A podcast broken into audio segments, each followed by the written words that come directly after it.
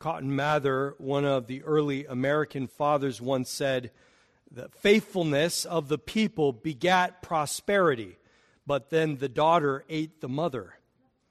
And by that, he meant that often what one generation works hard to pass on to the next ends up being squandered away. The preacher in Ecclesiastes sums this sentiment up. Ecclesiastes 2, verse 18. The preacher says, I hated all my toil in which I toil under the sun, saying that I must leave it to the man who will come after me. And who knows whether he will be wise or a fool, yet he will be master of all for which I toiled and used my wisdom under the sun. This also is vanity. We live in the midst of an age that is completely ignorant of the riches of previous generations have left them to steward. Let's just take as an example the sexes. Feminists will uh, deride men and masculinity on Twitter about how much better the world would be if there were no men. As they type on phones that run on infrastructure built by men and sustained by men. And they drive on roads engineered and made by men. And they flush toilets whose plumbing was installed and serviced by men. Society as we know it would not exist unless men had built it. Only prosperity can lead to such an ignorant sentiment. When what was hard won by past generations can be easily taken for granted. On the flip side, the transgender movement has reduced being a woman to picking out your clothes in the morning aping the glory of women in appalling shows of depravity that should be revolting but are sadly applauded. Having no clue what being a woman is, uh, real women are driven, driven to fear when asked what a woman is. I don't know. I'm not a biologist. But even science couldn't help this poor woman to define her sex. We live in an age that has taken for granted all that has been given to it. And we can do that because we are prosperous. And that's just one example. Not to mention our Constitution, our nation, or the many traditions that we have been given that we because we don't really know what they're for. This turn of events has occurred because we have become unmoored from our Christian roots and are now twisting in the wind looking for anything secure to build a foundation upon. This level of reaping what you have not sown and despising it might not occur in every generation, but it certainly has an accumulative effect across generations. And our current cultural moment stands then as a cautionary tale of what happens when you are given something that you did not work for. But this outcome natural response to meeting someone who changed your life is to tell others about him. We do this be- because we do it for two reasons. First, we want others to authenticate that what we have found is desirable. Secondly, if we found the genuine thing, we want others to share in our experience of it. So naturally, after having been offered living waters, and Jesus proving that he is different because he has insight into this woman's life, she, this Samaritan woman at the well, returns to her village. She leaves her water jar there and she returns to the village to tell everyone about Jesus. And in the meantime, Jesus takes a moment, uh, takes, he uses his hunger as a, a way for him to teach his disciples, just as he had used his thirst earlier with the woman at the well. And what ensues is an, a conversation on reaping what you did not sow, and the unique, unique place that the apostles occupied at the dawning of the harvest, prompting us to ask what is Jesus' mission? And learning what Jesus' mission will inform what our mission is as well. So, as you're able, please stand with me as we read from the Gospel according to John chapter 4, beginning in verse 27. It's also printed for you in your bulletin. Just then his disciples came back. And they marveled that he was talking with a woman, but no one said, What do you seek? Or, or, or why are you talking with her? So the woman left her water jar and went away into town and said to the people, Come, see a man who told me all that I ever did. Can this be the Christ? And they went out of the town and were coming to him. Meanwhile, the disciples were urging him, saying, Rabbi, eat. But he said to them, I have food to eat that you do not know about. So the disciples said to one another, Has anyone brought him something to eat? And Jesus said to them, My food is to do the will of him who sent me, and to accomplish his work. Do you not say, There are yet four months, and then comes the harvest? Look, I tell you, lift up your eyes and see that the fields are white for harvest. Already the one who reaps is receiving wages and gathering fruit for eternal life, so that sower and reaper may rejoice together. For here the saying holds true one sows and another reaps. I sent you to reap that for which you did not labor. Others have labored, and you have entered into their labor. Many Samaritans from the town believed in him because of the woman's testimony. He told me all that I ever did. So when the Samaritans came to him, they asked him to stay with them and he stayed there two days. And many more believed because of his word. And they said to the woman, It is no longer because of what you said that we believe, for we have heard for ourselves, and we know that this is indeed the Savior of the world. This is the word of the Lord. Let's pray together. Heavenly Father, Almighty God, we give you thanks for this your word. We ask, Father, that you would open our hearts to receive it. Bless the words of my mouth and the meditation of all of our hearts. May they be acceptable in your sight, O Lord, our rock and our closest kinsman redeemer. Amen. You may be seated.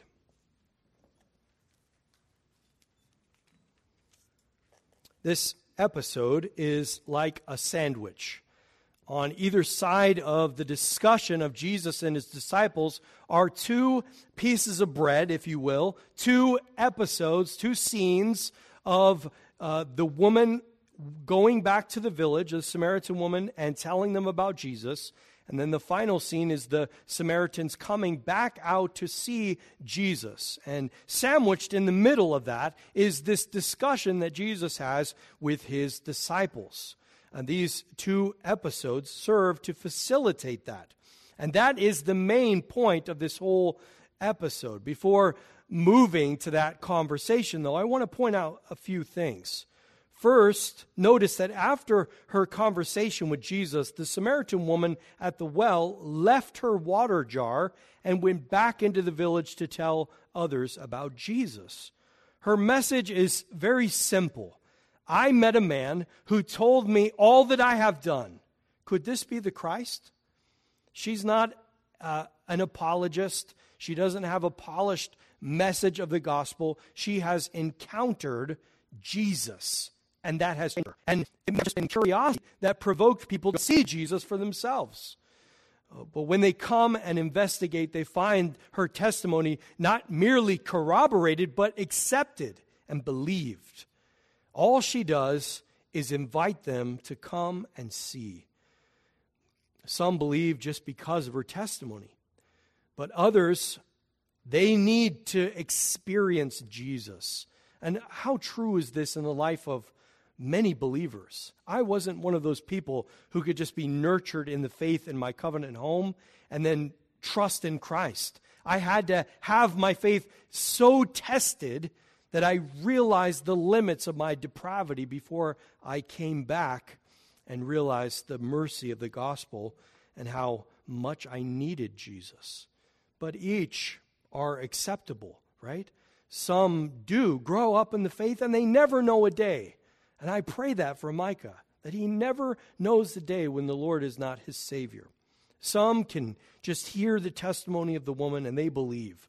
Others, they need to come and see Jesus. And that is the context for Jesus' discussion of his mission and, of course, the mission of the disciples as well. So, first, we'll look at Jesus' mission as we unpack this conversation that Jesus has with his disciples.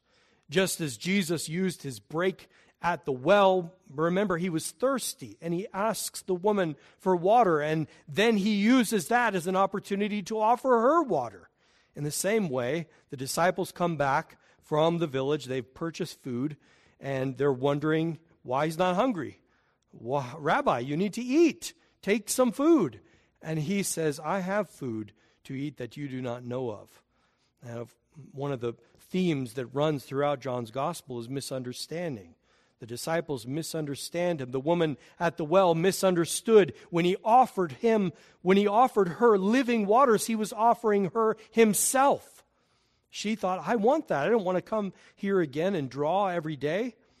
And the disciples misunderstand too. They think that he's got food from someone else. And so they argue amongst themselves, but no one dared say anything. And then his disciples, having returned from getting food in the village, they find Jesus having a conversation with this Samaritan woman. And no one dared say anything about it, although it made them uncomfortable. Something Jesus is actually quite good at. He's still making us uncomfortable, hopefully, to today. But notice something refreshing about Jesus' methods. He, he's quietly subverting the sexism of his day by carrying on a conversation with this three strike woman. Remember, we said a couple weeks ago that uh, no self respecting rabbi would have ever entered into this kind of conversation. She was first a woman, then she was a Samaritan, and on top of that, she was sexually immoral. She wasn't even married to the man that she was living with. But Jesus, none of those boundaries bothered Jesus. He wants to talk to this woman because he is going to offer her his life. And so, although the disciples do not understand, they don't say anything. And Jesus, uh, what's refreshing about this is that Jesus is not overthrowing the entire created order just because there's abuse. And that's what we do in our current moment is if something is abused, then we throw the whole thing out. But just because marriage has been abused does not mean we get rid of the institution. Just because men are abusive does not mean that there is not a proper place for man. We need to be careful not to throw things out just because there has been abuse. those positions or those things have been abused. Jesus corrects abuse without overthrowing the distinctions between men and women. He instead elevates this woman by having a conversation with her. And he puts her in the rightful place, a place of glory. And the disciples don't understand this, but they will eventually as they walk with Jesus. So, returning from the village with food, they urge Jesus to eat. And, they, and this gives Jesus exactly what he needs a moment to teach them about his mission, about what really matters. And of course, what lies behind this discussion is, is taken from Deuteronomy this belongs to the Lord from beginning to end. He did the work, and you enter into it. That we may call the passive way of entering into his labor. But there's, there's also an active, ongoing aspect to entering in. The life of faith is just that a life of faithfulness. Put another way, those who enter into his labor, reaping what they did not sow, also bear fruit in their own lives. That is, they are transformed by the work of Christ, which is evident in the fruit that they bear. Jesus warns his disciples to, to be, beware of false prophets who come to you in sheep's clothing, but inwardly are ravenous wolves. You will recognize them by their fruits. Are grapes gathered from thorn bushes or figs from thistles? So every healthy tree bears good fruit, but the diseased tree bears bad fruit. There are those who claim to be entering into his labor, but it's not evident by the fruit their life bears. Christ sowed righteousness in you. How then can we be filled with the works of the flesh? What Christ the harvest that Christ looks for is the fruit of the Spirit love, joy, peace, patience, kindness, goodness, faithfulness, gentleness, and self control. St. Augustine prayed, Our Lord, our Savior, who has warned us that we will require much of those to whom much is given, grant that we whose lot is cast in so goodly a heritage may strive together more abundantly by prayer, by almsgiving, by fasting, and by every other appointed means to extend to others what we so richly enjoy. And as we have entered into the labors of other men, so to labor that in their turn other men may enter into ours to the fulfillment of your holy will and our own everlasting salvation through Jesus Christ our Lord. Amen. Even as we've entered into the labor of Christ, we've also entered into the labor of all those who have gone before us in Christ. The fruit that they bore became also the seeds that they planted so that generations later would have a harvest. Meaning there is a way to reap what you did not sow and be unfaithful with that harvest. The parable of the talents helpfully illustrates this. You can take all the wealth Christ has given you from generations past and bury it in the ground. Or you can take it and make it fruitful, gaining a harvest of righteousness. This is true personally, it's true in your family, it's true in this church, and it's true in our society at large. What will or are your children reaping from your labor? hours on Netflix or doom scrolling the news or watching cat videos on YouTube, those are not the kind of things that accumulate to wealth that you pass on. Eating together as a family, opening up the Word and praying together, loving their mother or their father, disciplining them, and instilling in them judge between what God loves and what He hates. That will for eternity. You see, entering into the labor of Christ, receiving his work of redemption, will change you. If it doesn't change you, you have not entered into his labor. And that change will affect your family, it'll affect the church, it'll affect our nation. Jesus uses the evangelism of the Samaritans to teach his disciples about his mission and theirs. The fields are indeed white for harvest. Are are you reaping already? Are you? Are you reaping the benefits of Christ? Are you sowing more seeds so that future generations may enter into your labor? We have been blessed with the harvest of past generations. Don't squander the harvest. Amen? Amen. Amen. Let's pray.